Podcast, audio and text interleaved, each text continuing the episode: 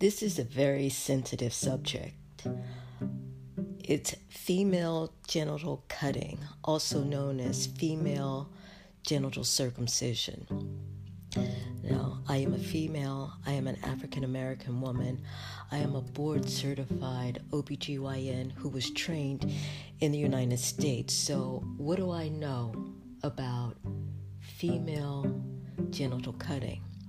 To be honest, there was no education of such in medical school.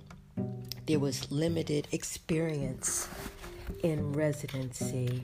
My education pretty much came from learning about it online and then doing self reading and self education.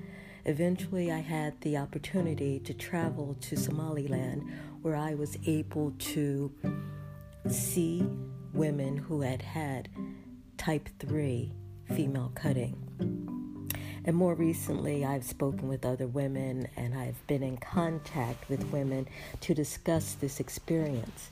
The latest experience was past November with the Voices to End Female Genital Cutting Storytelling Workshop. And there I was impressed by the women who told their stories, stories which had happened decades ago, but there was palpable pain and real tears in the room as they related the trauma, not just the physical trauma, but the emotional the emotional and mental trauma associated with female cutting.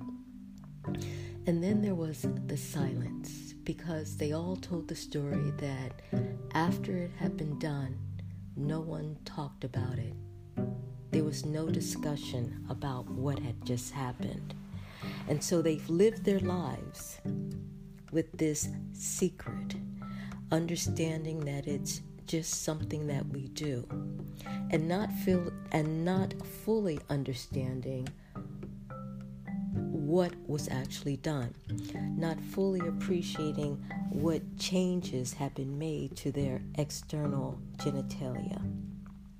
But yet, these were strong women, women who had decided to speak up and to speak out against this victimization. And so, what I was able to share with them was that of the perspective of a U.S. trained doctor who had not seen many cases of female cutting. And what I said to these women was that in many instances, the doctors that you may be seeing are not aware and do not know how to address this problem. And that unless it's pointed out to them, it may get overlooked, especially if it's a type 1 or a type 2 cutting. And that puts these women in the unique position of being educators, of showing doctors and explaining to them their own anatomy. In order to do that, these women have to do the bold step of educating themselves, looking in the mirror, and finding out exactly what has been altered in their body and all of this um, has to impact their sexual perspective, how they relate to sexual activity. One would assume, but I have met women who have said, even with the cutting, they are sexually active, they are able to enjoy sex, and the cutting has not affected them in any way. And I know as a gynecologist that I see women all the time who have not had cutting, who have a multitude of sexual problems and difficulties. And so understanding that female sexuality and females female perception of themselves is not just based on external genitalia, but it's also based on how we feel about ourselves and how we think about ourselves. And sexuality and sex appeal and the ability to enjoy sex may be possible for all women with education and compassion.